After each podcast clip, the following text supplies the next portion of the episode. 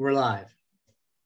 Hello, Podsters. I'm Peter Burson, and welcome to still another edition, and it's a thrilling edition, as a matter of fact, of Money Talks and Bullshit Walks: The History of Philadelphia from nineteen eighty to present. Green to Kenney. With me today is our old friend, Joe Willard, who texts. Uh, he arranges for uh, computer tutorials and reminds me, of course, that my limitations are limitless. Endless, uh, endless. Limitless and endless. Uh, and his tutorials in computer skills have been, uh, he says, a complete waste of time. That's true. And time of which he will never get back, I might point out. Unfortunately. Joe texts, uh, he, he gathers uh, guests, Uh, who, by the way, do not return my calls, texts, and emails. Um, Joe, do you think these people are, are trying to send me a message? I, I think they're trying to say, tell you something, buddy. All right. Well, say hello, Joe. Hey, hello, everyone. Thank you well, for joining us again. This is about, I think, our twenty-fourth episode. Wow, it's almost getting my age. Yeah, next one will be historic. Uh. Joe, I just wanted you, I'm giving you, going to give you another quick update, um, and I knew it was only a matter of time. Uh, Bombastic Bushkin announced or called me and told me he needed a vacation. He said all the debts that we had were paid. In fact, he was going to use the money to pay for his vacation cruise, which is uh, a very luxurious trip through the Suez Canal. No kidding. No. Wow. He picks them. Bushkin told me that it was likely that during his vacation, he would lose broadband. Now, Joe, I don't keep up with who's in the broadband. I mean, is that even an appropriate term, broadband? Uh, unfortunately, Pete, yeah. Unfortunately for you, yes, that is a real term. Um, it means he's not going to get a internet signal. Oh. Oh, all right. Well, I guess... I guess then we're being politically correct. And, and he's being polite to saying, don't email me, don't call me. Oh, all right. Well, I, I told the youngest podster about Bushkin's vacation plans. Uh, he he asked me, or he said he only had two questions. Um, what was the that? First, and the first was, uh, he wanted to know if Philly was still missing the village idiot. Uh, which one? Well, I think he picked one out. And then he asked me what color the sky was in my world. Uh, Joe, I, I think that might, I think that might just be disrespectful. I think we might need a new lawyer, Pete. I don't know. Vinnie Boombox is getting, is, I got him, but right now I got Bushkin uh, until he gets back or while he's in the Suez Canal. Anyway, while Bushkin was packing, he did tell me that I should continue to emphasize to all the podsters that we are not journalists, although we've had some current and past journalists join us. We deal in urban legends, and if the truth gets by or gets out, uh, just so be it. You can look at us as a bunch of friends sitting around some sort of flipping Zoom thing, talking trash about the city that loves you back, the land of the giants, as former Inquirer columnist Steve Lopez wrote on more than one occasion. And we should get him on our show too. That would be great, but you better invite him because you know he will ignore me. Okay, consider it done, sir. So. Uh, We don't have any guests lined up, uh, mainly because of what I said earlier. Uh, so let's get started with the all-stars from the early nineties. Oh, and one last thing. We are introducing, and I didn't tell you this, we are introducing the song of the podcast. Uh, so today we're going to you, have as the song Swirling by the Glorious Philadelphians, the Sun Ra Orchestra. Oh, do we have to? That's a great song. So, Joe, you you know, you get to pick. And then the band doesn't have, the songs don't have to be from Philly. Oh, they should be, though. I mean, that's, well, that's a shit. But, but, you know, what, whatever you want to be the song, that you choose for the podcast. It's up to you. Okay. All right. I'll, I'll think about that. All right.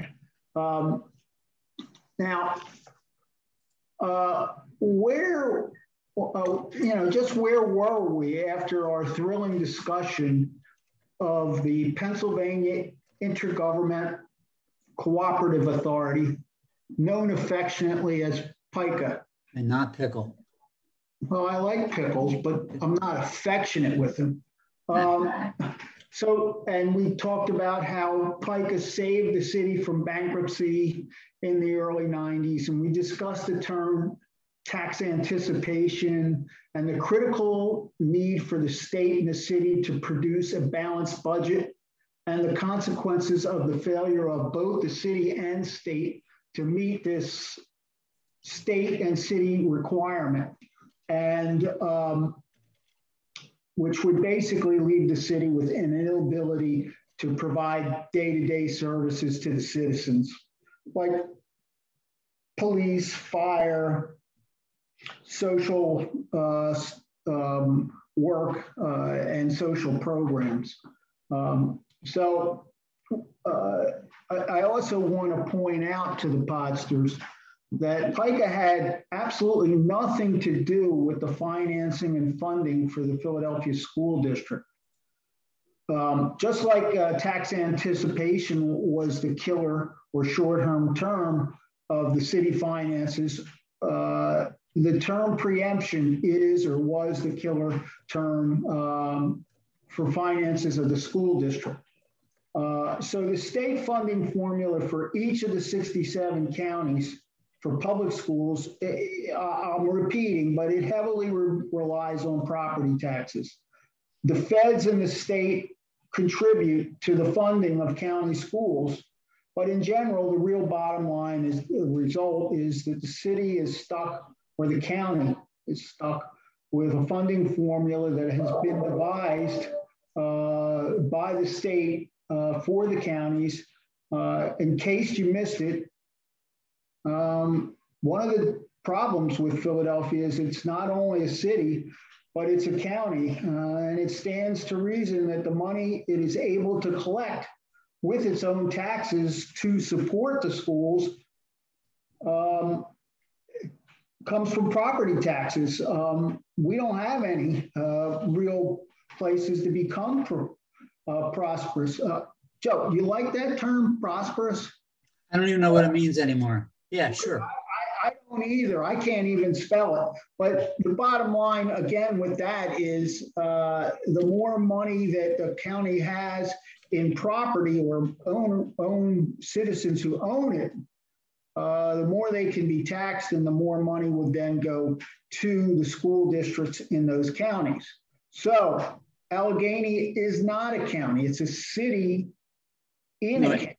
Allegheny is a county. Pittsburgh's a city. Right. Did I say it in the reverse? Yeah. yeah. Well, it's it's getting past my bedtime. So um, anyway, we got past the whole idea of spelling prosperous. Um, so we're talking about money. And of course, that fits right into our theme, Money Talks, Bullshit Walks. Uh, and the richer counties, you know, the more prosperous counties, uh, they have more money because their homes are likely to be valued, Uh, which increases the value of property, and the more the counties have for mo- uh, money, that, uh, the more for public education.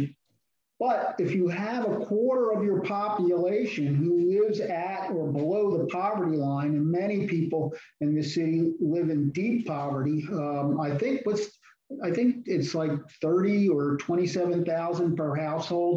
Um, obviously, the less value of their property is, and the less money there is for the public schools. And so money talks and bullshit walks. So you might ask, does why doesn't the state change the funding formula to give poor counties a more equitable distribution of money? Well, uh, the answer is pretty simple. It's the old parental term. They say no, and people say why, and they say because we said so. So they said so, uh, and that's why we can't get an increase uh, in the county property taxes formula uh, to provide more money. Would that be because it's in the Constitution, the state Constitution? I'm not sure it's in the state Constitution, but uh, we'll get to it. It's part of the uniformity uh, clause, which I guess is in the Constitution. Um, so it also has uh, the effect of uh, sort of blocking taxes uh, or additional taxes uh, that may that may bring in or could bring in more revenue to the ci- to the city or to the county, because whatever the state taxes, the city can't tax. Mm-hmm. Um, so that leaves the city scrambling, uh, uh, and uh, or the county, I should say, uh, or and the counties uh, throughout the state, um, they are preemptively taxed by the con- Commonwealth. Uh, no, not the con. Well, we are a Commonwealth. I don't know how we got to be a Commonwealth. You got any information on that? Uh, Billy Penn. Billy Penn. Billy, yeah. Billy left it to us. It was a yeah. It was a legal arrangement between the King uh, yeah, of England granting well, us as a Commonwealth. Yeah, the, the King, the King tossed Billy out because he was a Quaker and didn't like violence. He said, "Here, go away," and he gave Penn a lot of land, even though it wasn't his land to give him. And he went over and he became a Quaker. Is that? I don't know. He, I thought he was a Quaker, and they were causing trouble in England. And but Billy Penn was not necessarily a, a troublemaker. He had some favor with the King. Well, and, but he was a Quaker. No, he was a Quaker. Yeah, and that's that's where that's why he had the sway, and the the King said, "Get out of here. Here's some land. Go away." That's right. I own this over the, over the uh, ocean. You go over there and take care of it for me, and send me back uh, some money for it. All right, that sounds good. Yeah, it's purely a land steal, not deal. Oh, that's for sure. It was a steal. Well, you know, a couple, be- couple, you know, beads and I guess some seeds or whatever. And well, you know the story that uh, William Penn hired a couple guys who were like professional walkers and runners, and no, he made a deal that. with the Indians that um, uh, the, the Indians would give him land as far as one man can walk in one day. Well, huh. he, he hired a couple guys um, who could walk from here to Harrisburg extremely fast. Pissed off the Indians like like you wouldn't believe. But True so story. Was that part of the treaty at Penn Treaty? Yep. Mm-hmm. How about that, boys and girls, podsters out there? You should go down to Penn Treaty. Uh, there's a park down there. Uh, I don't know that it's all that spruced up, but it's got some history. Um, it's eh, not that far from the Liberty Bell and Independence Square. I don't know. What do you think, Joe? Is it? I mean, it's not walkable. Uh, if you get there, you can walk. There's actually Yard's Brewery, and there's a brand new brewer down there too. Uh, the first African American brew company in Philadelphia. Oh, really? Yeah, it's, lo- it's called Two Locals Brewery. Oh, I like that. Have you have you sampled Two Locals? Not yet. I just found out about them a couple of days ago. So I, yeah, I intend so, to get down there. So you're you're giving Money Talks Bullshit Walks a a breaking story. A breaking story. Yeah, I found it in Facebook. So I don't know. Somebody else broke it, but for the M T B W audience, yes, it's a breaking story. So we're talking about preemption or uniformity.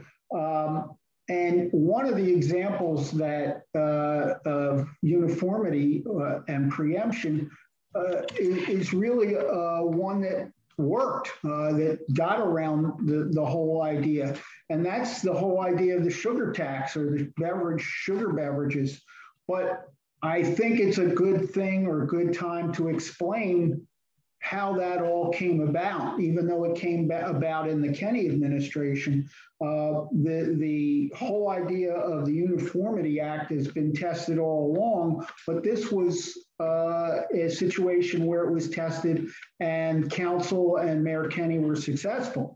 And in case the podsters don't know, uh, what happened was when Kenney was elected, and at this point, I think it's his only notable achievement, uh, he wanted to have universal daycare uh, or child, yeah, daycare, uh, but he- Pre-K, pre-K to be- Pre-K. Right. Pre-K. It's more of an education focus than child, than um, daycare. Daycare. But at any rate, uh, he proposed it and everybody said, well, gee, Mister Mayor, how are you going to pay for it? And uh, he said, I got a plan for that. Um, I think it's been used, but anyway, his plan was, and it was also having to do with the health of the citizens, because uh, many of the citizens here are eat unhealthy and they drink a lot of sugary drinks. We were, so, weren't we voted back in the eight nineties as the unhealthiest group of citizens? In, in, I, in I, th I think we do wear that badge of honor. Yeah, under Mayor Street's uh, administration that, that came out. Well, we didn't get up to Mayor Street, but at any rate, so the council, they, there was an intense amount of opposition. And the way it works normally is he made that proposal and council sort of played around with it and didn't do anything for a, amount of, uh, a certain amount of time. I'm not sure how much, but what he did uh, caused uh, some, some angry voices to be raised from not only the beverage industry, but also from the Chamber of Commerce.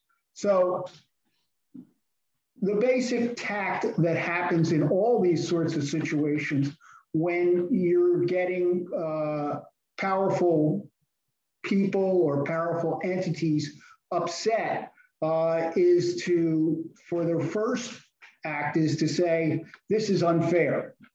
Uh, we agree with the whole idea, but why are you picking us out? We're going to lose money. Mm-hmm. um, and when that initial push doesn't work, then they go to the lobbyists. And the lobbyists are not dumb.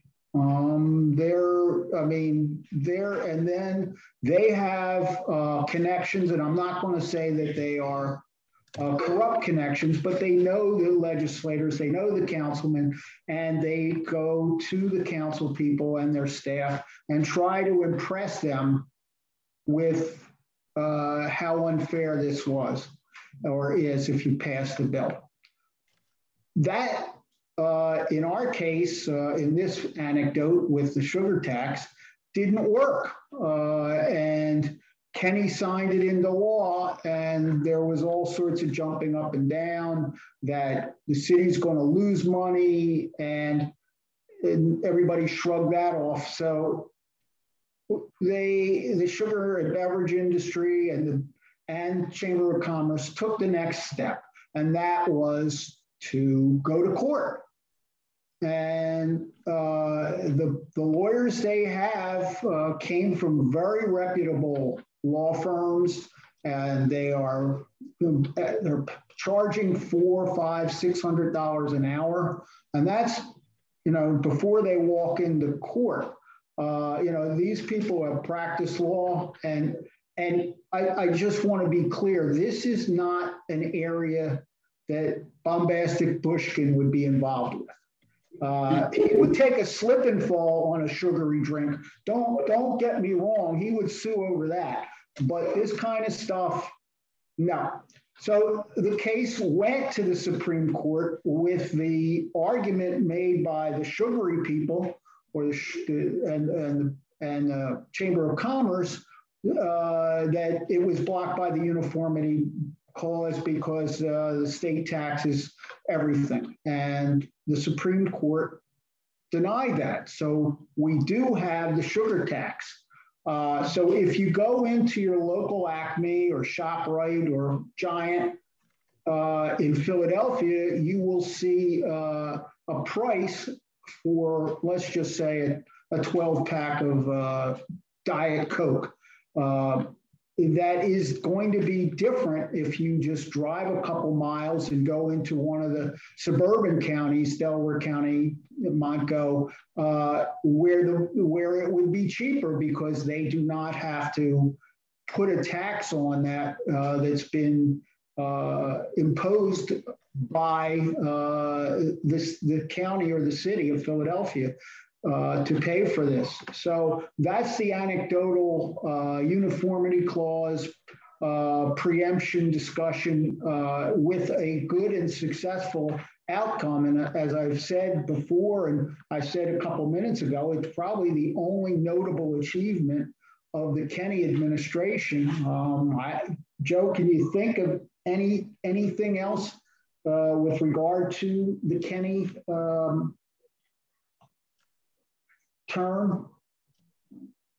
Well, you know, I, there is a story where, where they did use the money for fixing up the rec centers, for expanding the pre-K program, and something like six thousand kids are now getting uh, pre-K services. And there was one other thing that they were going to use that money for, but I can't remember what that was. But the rec centers really needed a, a, an overhaul throughout the whole city. Um, so you got something good out of the whole thing. All right, Joe, let, let's just move on from taxes and preemption. I, I, I can see that your eyes are glazing over. Um, well, it is nine o'clock. Well, I, I know that. Um, anyway, the, the thing that I really want to get to is uh, the sort of the elected uh, officials or politicians, and my discussion or our discussion is by no means a uh, all-encompassing discussion of the piles that, that sort of started to come to the surface, if you will, uh, in the early nineties or ninety. Uh, so um, I, I guess one of the things is, is that we should talk about is probably the biggest uh, politician that emerged from, from the early nineties is Ed Rendell. Um, we kind of went through Rendell's uh, primary, and uh, we went through the general election, uh, and we went through the primary of the Republicans, where Castille, Ron Castille, who was the sitting D A, he succeeded Rendell, as a matter of fact, uh, lost in the Republican primary to Frank Rizzo. And then Rizzo died and Castille was out of a job, and Rendell won. Rizzo, you know, right in the middle of the campaign, Rizzo before, died. Before you go more into that, tell the story that you told me about how Castille got elected to the D A's office. Because I don't think, I don't think our sponsors will know this. How he got elected? Yeah, because Rendell went, right? And so somebody had to appoint him, right? No, no, we're getting to that. Okay. Rendell filled, I, we had a long discussion with others who were much more primed on this issue than I. And we had a long discussion uh, in which these friends um, were very adamant that Rendell served out uh, his term as D A. And then when he finished that term, he ran for governor and lost. But the discussion that you're, dis you're bringing up is about who succeeded Castille. Yep. So the, the, Lynne Abraham succeeded uh, Castille. Uh, there was a vacancy.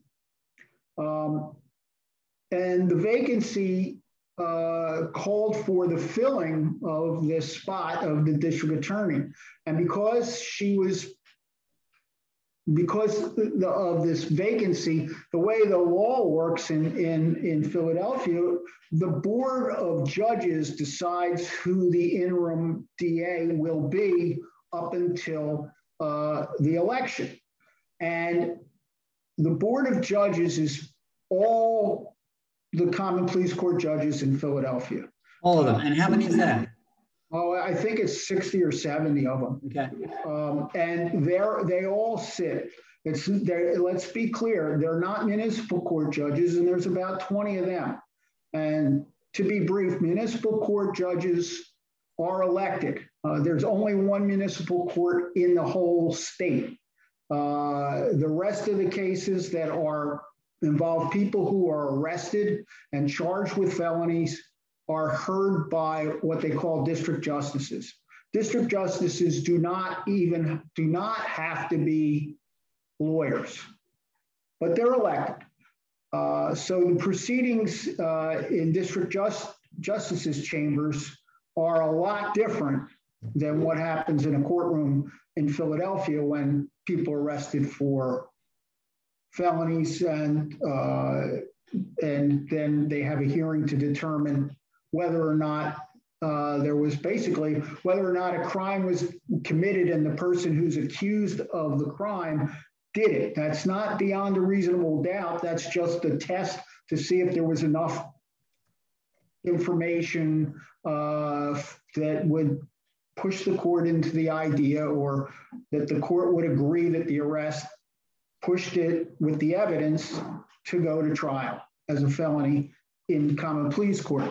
So to back up, because I can again see that you're saying, what in the hell is this all about?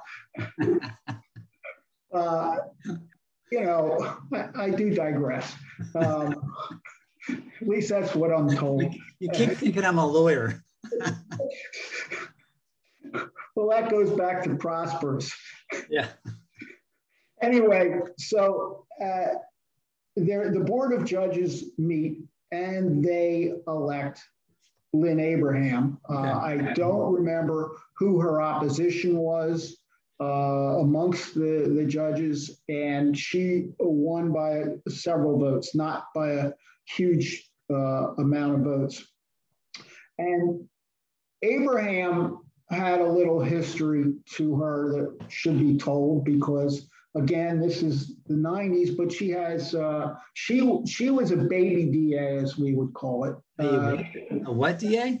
A, a baby D A. Baby that, D A. Baby D A. That, that means that she was a young D A. That's the way young D As, who when they first enter the office, that's what they're called by the elder D As. They're baby D As. So, sounds like a bit of, bit of uh, uh, hazing going on there. Well, yeah, um, but she was, and then at some point, uh, this is now when uh, Rizzo was the mayor, and somehow Rizzo, I'm not sure, was taken by uh, Abraham's uh, abilities, and there was a total mess at P H A, which I'm sure we'll get to. But anyway, there was a scandal there, and he sent uh, Abraham over to clean up the mess, so to speak. And when he did, he told the uh, citizens and, of course, the press mm-hmm. uh, that she was one tough cookie. Uh, so she was then, she shortly after she cleaned it up, she was elected to municipal court, as I just described. And then shortly after that, she was elected to common pleas court. So that's when the judges voted back in, I guess it was ninety-two or ninety-one, uh, when Castille left. That's when the Board of Judges met, and that's how she became the district attorney. Uh, there's a lot of interesting things about this, is that she was obviously the first woman district attorney, uh, and she was the longest serving district attorney period in the city of Philadelphia. She served for nineteen years. Wow. Uh, no, no. Uh, uh, and, and with full disclosure, I worked for her. I worked for Rendell. Um, I worked for, I, and in between I worked for Castille, uh, and I worked for uh, Seth Williams, Uh, who did a lot of stupid things and ended up in jail um, and having wasted an enormous amount of talent on some really, really stupid decisions. Uh, and I worked for um, Larry Krasner for, uh, I think, the first five or six months of his term. Uh, we'll get to Seth and to uh, Krasner as we move into the next uh decade, at when the millennium changes. Uh, that's when uh, Seth and, and Krasner really surfaced.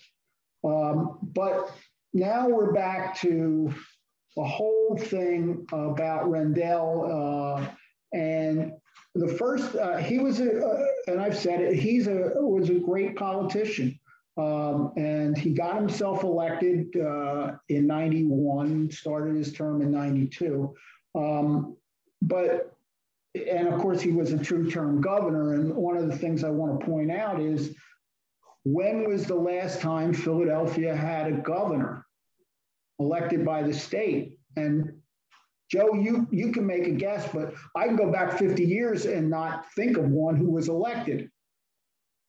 No, you're you're saying no. You definitely can't. Not since nineteen fifty. I, I can't remember back beyond that, but definitely not since nineteen fifty. So, so uh, but when when he was when he was elected, uh, the city was in basically the same condition, maybe worse, uh, than when Green inherited it uh, or won the election, and then Good inherited it and won the election. Uh, it, it was, you know, it was just in horrible condition. Without Pike, and the city would have gone broke. How, how's this? They would have been a ward of the state. Ooh, like that. Fancy. Anyway, more poetry. And of course, uh, school-wise, Um, it was just as bad. Um, the passage rates uh, were poor. The dropout rates were incredibly poor. Uh, this was leaving, leading to poverty because we already had it, but the manufacturing jobs, as we talked about ad nauseum, had left. And if you have people who are dropping out of schools or not achieving in schools, they're not going to have really good prospects for jobs. Uh, so we have a lot of people, and we still do have a number that are working at minimum wage jobs. Uh, and the poverty has hovered around twenty-five percent. Maybe it's a little lower, maybe it's a little higher, but it's been in there. And they're the, we're the poorest city uh, of the ten top cities in the country. Um, and uh, so, when we get to the schools, as we were just talking about, uh, you had uh, uh, just a decrepit schools themselves, uh, the infrastructure of them. Uh, you had the bickering among the unions, uh, the city and the state, uh, the school district administration. Um, some people like to call it uh, a dumpster fire full, full of shit, uh, but I kind of like my line. It was just a shit show. Um, and if you don't like my line, as you know, my response is get your own damn podcast. Here you go. Uh, so Rendell got it into office, and he had all that, and he quickly went to work on Pica. But one of the pers- people, one of the key people that helped him with Pica was a guy by the name of David Cohen. And Cohen is a really smart guy and a great lawyer. And I'm not exactly sure uh, how the two cross paths, but I'm given to understand that they were both practicing law. And uh, they, they were both practicing law at that time uh, at different law firms. Uh, but Rendell either got coaxed into it or uh, came to his own conclusion uh, that he needed a chief of staff, and Cohen was, was the guy to do that. Um, if, if the Podsters don't know, Cohen was and is a very bright man, and he went on to become the senior vice president of Comcast, and a lot of people credit him uh, with the incredible growth of Comcast, not only here, but obviously throughout the country. Uh, so, uh, and I believe, I'm not positive, Joe, you might know, uh, Cohen's retired from Comcast, but he was also a big player uh, in, in politics, and not only in the city, but certainly nationwide. He was one of the first people to hold a fundraiser for uh, Joe Biden uh, after Biden announced. But Cohen was definitely a player. He was not an elected uh, position holder. He was just, I would I would say he was an inside man. Um, but he Rendell hired him, and he ran things, and Rendell had he had charisma. Uh, some people don't look at it that way, but uh, he was elected to two terms. He was a two-term governor, uh, and he became uh, a player. Uh, he wasn't, you know, cut out of the scene uh, statewide or citywide or uh, by the U S government. Uh, people recognized his talents. Um, so what Rendell did uh, locally when he was the mayor was he began to address the city inner core, businesses. Uh, and uh, let's just say what he was primarily paying attention to is the area between uh, the Delaware River and the Schuylkill River, and then from maybe Vine Street or a little bit north of Vine to a little bit south of South Street. Um, and he created enough buzz uh, that people from the suburbs would ha came to the idea that they would want to come into the city at night to go to dinner, because there was also this restaurant Renaissance. Uh, there were things to do, uh, and th and this this got around, and lo and behold, people came to visit the city. Uh, so we had uh, the beginnings of a tourist industry, uh, a service industry, and that's where a lot of people are still working in this city, in the service industries, and um, they had a hard time uh, uh, through the COVID. And I'm not sure that a lot of that stuff is, is ready to come back. I don't know. What do you think about that? It's a story. Yeah.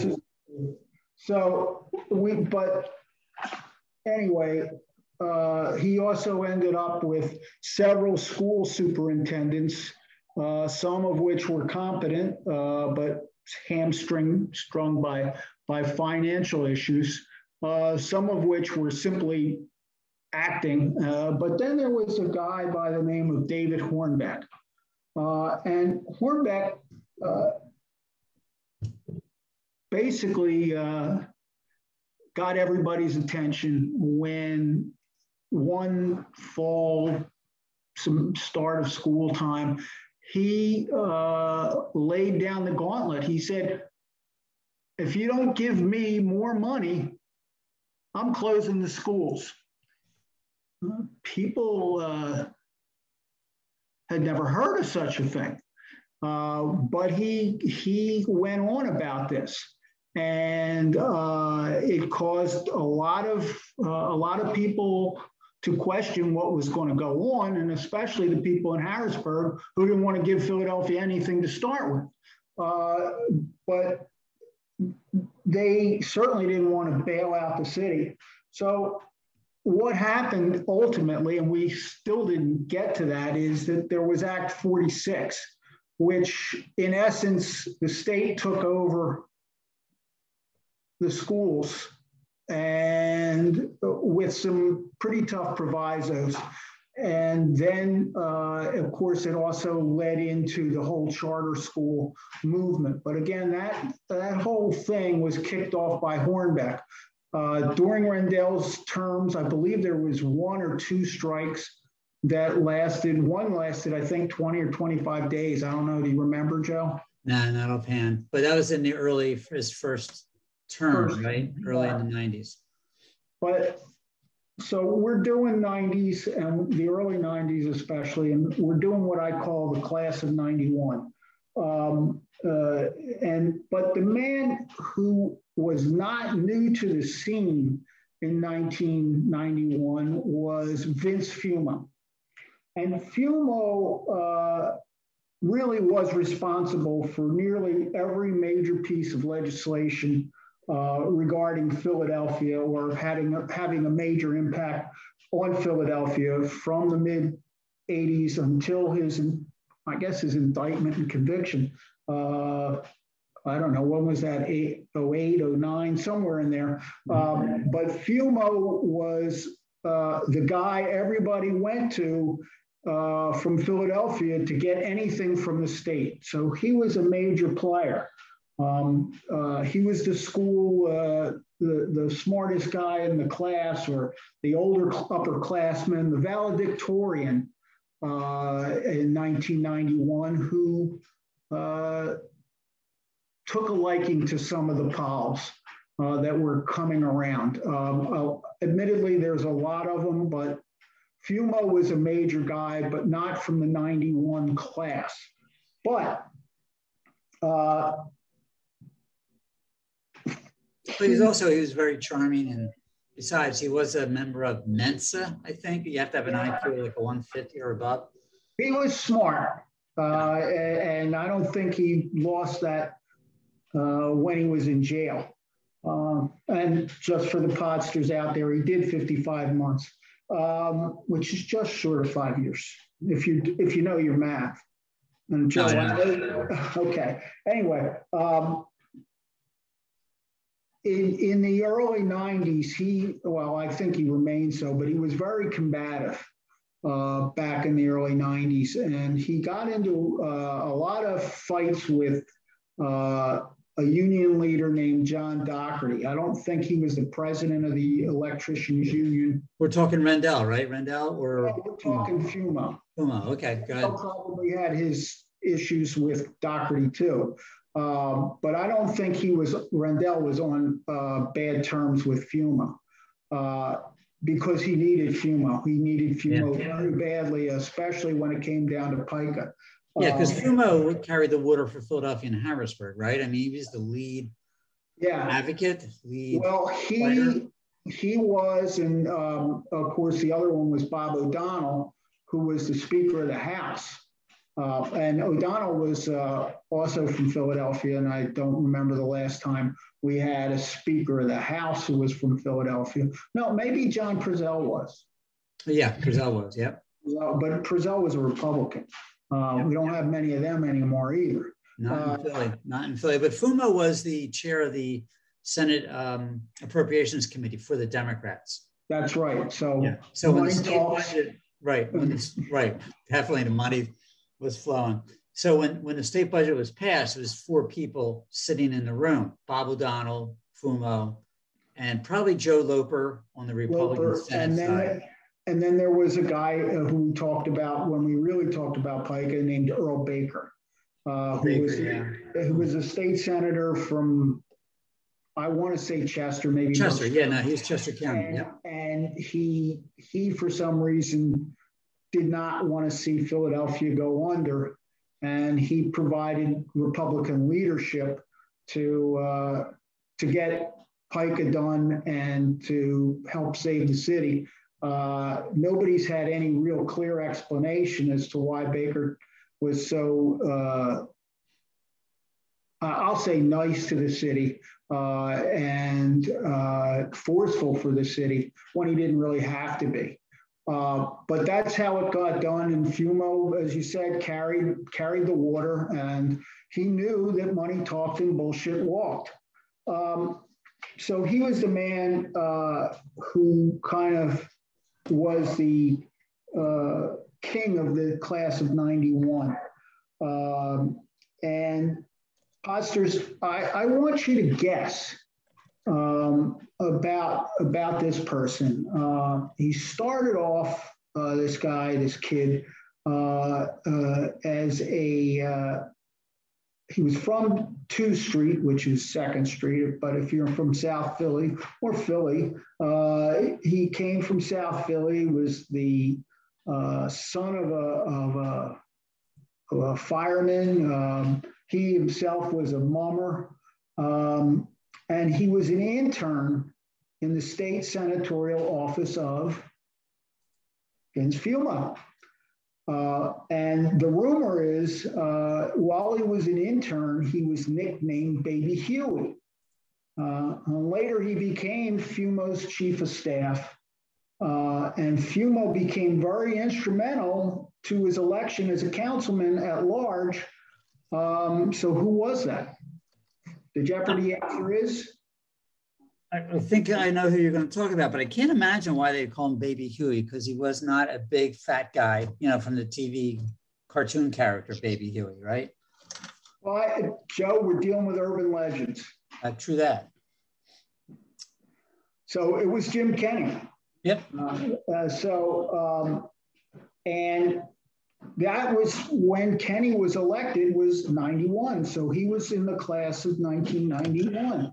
Um, and Fumo was his godfather. Fumo pushed him uh, into city council, and he backed him uh, through that. And uh, through that, Kenney was considered an independent type of uh, councilman. Uh, and in ninety-one, when he was elected, uh, of course, he his his uh, his godfather, so to speak, was Fumo.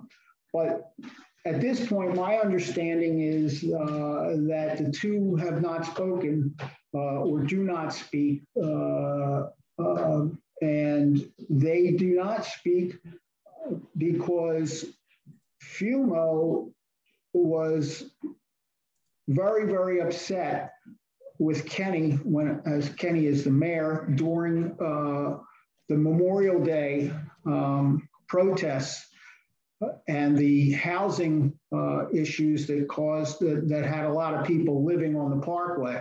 Fumo, I believe, lives on Spring Garden Street, but he was really mad uh, with, with Kenney because Ke- he believed that Kenney didn't do anything or take any real action to deal with uh, the problem that was being created by the people who were living on the Parkway. Uh, and disrupting life for people in that neighborhood. So he, I believe, in uh, in in a Facebook post, I'm not sure, he called Kenney a pussy and offered to fight Kenney. Um, who who, did, who said this? Fumo. Rendell or, or Fumo? No, Rendell had nothing to do with this. This was Fumo being mad at his pupil Kenney, and he offered to fight him and. Uh, Then uh, another guy by the he, name he of... He might have been deep in his cups when he said that thing. Well, he's had heart problems. Uh, anyway, that is Fumo, not Kenney. Uh, but anyway, then another person surfaced who also wanted a piece of the action, and his name was Rick Mariano. Mariano we'll get to, but and it involves a story with uh, City Hall Tower. Uh, he was a city councilman, and we'll get to Mariano, but just know for now, he too wanted a piece of the action against Kenney. So, um, and another uh, reason that Fumo was fuming, so to speak, was that uh, he, few, uh, the, Kenney didn't do anything about the tearing down of the statue of Frank Rizzo in front of the Uh, municipal service building. Uh, Fumo was horrified and mad about that. And of course, he was also mad that the mural of uh, Fumo uh, around, I think it was on a wall on nine, on, in, during the, in the Italian market on ninth street was also painted over. Uh, so Fumo was, was or is not happy with Kenney. Um, And at that point, uh, we talked about uh, what, if anything, co- uh, Kenney's been able to accomplish since COVID, and I think we both agreed that it wasn't much. Um, oh, I don't know if I'd agree about that. Um, I think the, the jury's still out. Uh, um, you know, COVID's messing up all kinds of things, but city's been, uh, was in the black for, I think, as long as he's been mayor. Um, hasn't been major layoffs, hasn't been a major problem.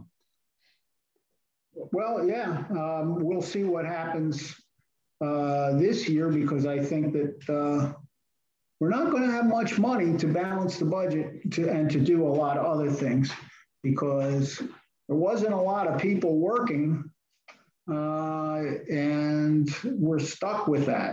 Um, So we'll see what happens when they have to submit a budget. Uh, I don't think there's going to be one hundred million dollars to fix poverty, as some people think, uh, some of our councilmen. Uh, I think uh, our friend uh, who appeared with us wrote an article that said for forty years, Mayors have been promising to end poverty in Philadelphia, and I'm still waiting.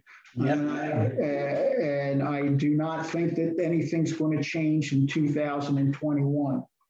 Um, so then in ninety-one, there was another person who was rising, and his name was Bob Brady. Um, and I'm sure everybody knows Brady's name. All you podsters out there should know who Bob Brady is. He's the head of the Democratic Party in Philadelphia, and he has been such since nineteen ninety-one. So we're going to put Congressman Brady into that class of ninety-one. Um, and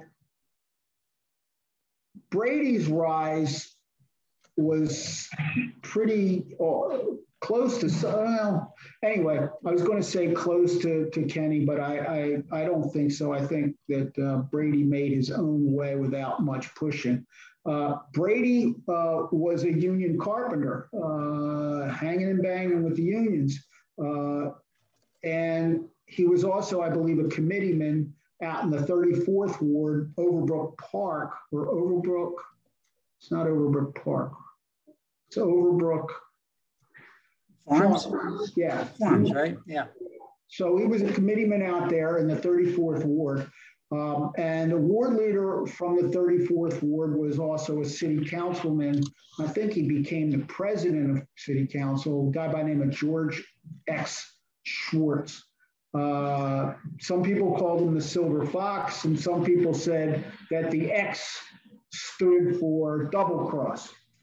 Um, As we've talked and we've named the show Money Talks, Bullshit Walks, and of course that saying came from Ozzie Myers during the ABSCAM uh, scandals. But Schwartz also was indicted uh, in ABSCAM, and his famous line was, uh, after he accepted a thirty thousand dollar bribe uh, from what turned out to be an undercover F B I agent, Uh, he told the agent, who was dressed as an Arab sheik, that all he had to do, that is the sheik, was to tell Schwartz when his birthday was, and he would give him five or six votes in council. Um, Schwartz went to jail for a year, um, and I think he got out after a year and died in two thousand ten or eleven. I'm not positive. But the story is that Schwartz controlled a lot of patronage in uh, council and other places. And one of the people who got a lift up is Bob Brady. And Brady became the sergeant of arms for city council. Uh, don't know if he had any role in, in uh, breaking up the fight between John Street uh, and Franny Rafferty, or between Lucian Blackwell and Rafferty. Um, but as a digression, I would note that two of the combatants in that, John Street and Lucian Blackwell, uh, Street went on to be a two-term mayor, and um, Blackwell served in Congress for about two years. So anybody who says that Philadelphia politics is not a contact sport is wrong. It is a contact sport, and that is proof of it. Um, so anyway, Brady was there, and he was a card-carrying uh, union man. Uh, he became the ward leader of the thirty-fourth Ward when Street, when Schwartz went to jail, um, and the question was whether or not uh, Brady had any role in breaking up the fights. Um, so that, that's where Brady stood. Um, and, but his career went on. I told you that he became the head of the Democratic Party in ninety-one, and he's still there. Um, and he, he's, I said he was a union man, and he was a meat and potatoes uh, union man. It, His is, the issues they have, the unions, better wages, better working conditions, and better health and welfare benefits. That's Brady. Now, I'm, and I'm not saying that in, a, in, in any kind of a negative way. It's just my impression of what Brady stands for and stood for uh, during his whole career. Uh, and he's a peacemaker too. Uh, he's brought unions and business to the table to resolve uh, their differences. He's respected in politics and business. Uh, he gets things done. Uh, and, and he settled. Then he settled the uh, the, the labor strikes of uh, Ed Rendell's first year, right? He did. Yes, he he was very instrumental in that, and uh, he had backed Rendell when he when Rendell first ran for for. Uh, for mayor. Um, so, but I think, Joe, you might agree, uh, I think you will agree, uh, Bob Brady is sort of the very definition of an old school ward politician. Um, it really is, yeah. I mean, he's very personable. He can be very funny. Uh, he pays attention, he listens well, he's smart. Um, he's got a lot of friends in a lot of places and he doesn't make enemies. Um, no. Yeah, I mean, overall, he's a good guy. He's like a guy from the neighborhood. Um, right. He's that type uh, of guy. And he knows how to win elections. Um, and he he um, became a congressman. He ran for Congress in uh, a majority black district. I believe uh, he served for a fair, you know, fifteen, sixteen years, maybe a little more. But the whole time uh, he served the uh, population uh, in his congressional district was a ma majority uh, black citizens. Uh, and uh, I believe, you can check this, Brady was the only congressman during that period to have been elected Uh, as a white man in a majority black uh, citizens in the, his congressional district. And in fact, he never really had any opposition, to tell you the truth, uh, at least I can't think of any. Uh, there was a problem, and we'll get to that, with his last election or his next to last election, but uh, that ended up with, he didn't have any opposition. There were some problems there, and some people went to jail, but not Brady. Right. He, he was really astute at picking um, African-American leaders in from his community uh, to be on his staff. Um, and some really, really outstanding leaders, community leaders uh, were part of that. Ducky Burtz, I don't know if you remember yeah. him, he was a big-time youth you basketball, basketball leader right. and a community leader and a fundraiser for a lot of good causes. Um, was on the staff for a long, long time. Uh, but really what Brady has been good at, um, in fact, I would say outstanding, is his ability to herd cats. He uh, sits over sixty-six or sixty-seven ward leaders uh, and gets consensus out of them every year uh, about platforms and politicians and elections. Um, So I think that pretty much echoes what you were saying, uh, and uh, he, he's done that, and I don't know how much longer he wants to do it, but he's done that, and he's done that with success. Uh, a quick story about, about Brady was when he was first elected, um, the, uh, they assigned congressional uh, I guess there you would call them uh, they were they're called uh, uh, committees, I guess is the best term. I was thinking of something fancy, but anyway, he he be, they they gave him what they call the administration committee, which is not exactly what you would call high profile. Basically, if you if you this was an administrative committee that ran Congress. They got the Xerox machines, and of course, this is just uh, a stupid example. Uh, if, and they got they got conference rooms, and if there were problems, Brady would make sure that the conference rooms were there and people had the Xerox machines. Uh, and he did that, and he became so good at it that the Republicans and the Democrats called Brady the mayor of Congress. So he knew how to provide uh, services. Uh, the, the funny thing is he, he was known as the mayor of Congress, but when he ran for mayor, he lost. So uh, a- anyway, the story goes that when Brady was initially elected, he went to uh, Nancy Pelosi, who even in the early nineties was at the top of uh, the leadership in the Democratic Congress. Uh, and he handed Pelosi a letter. And Pelosi said, "What's in this?" And he said, "Open it." And apparently what the letter said was, "I resign." And she kind of looked at him and she said, he said, "Anytime I disappoint you, what I would like you to consider doing is dating this and giving it back to me, and I'll submit it." And that that's the story about Brady. It sort of uh, illuminates what we've been talking about. Obviously, he did not tender his resignation. And uh, Pelosi, who pretty, I don't know if, if people know, but her father was the mayor of Baltimore and a pretty old school pal himself. Um, she's put on a little shine to her shoes and cleaned herself up, but uh, she comes from a line of old school pals. Um, one. No. Okay. Um, uh, to just finish up sort of about the, the people who were the rising stars of, of politics in, in what I've called uh, ninety-one, ninety-two. Uh, again, I'll just quickly repeat that these are not the be-alls and end-alls of uh, the nineties, the early nineties pals. Uh, but one other person I do want to add is um, Chaka Fattah.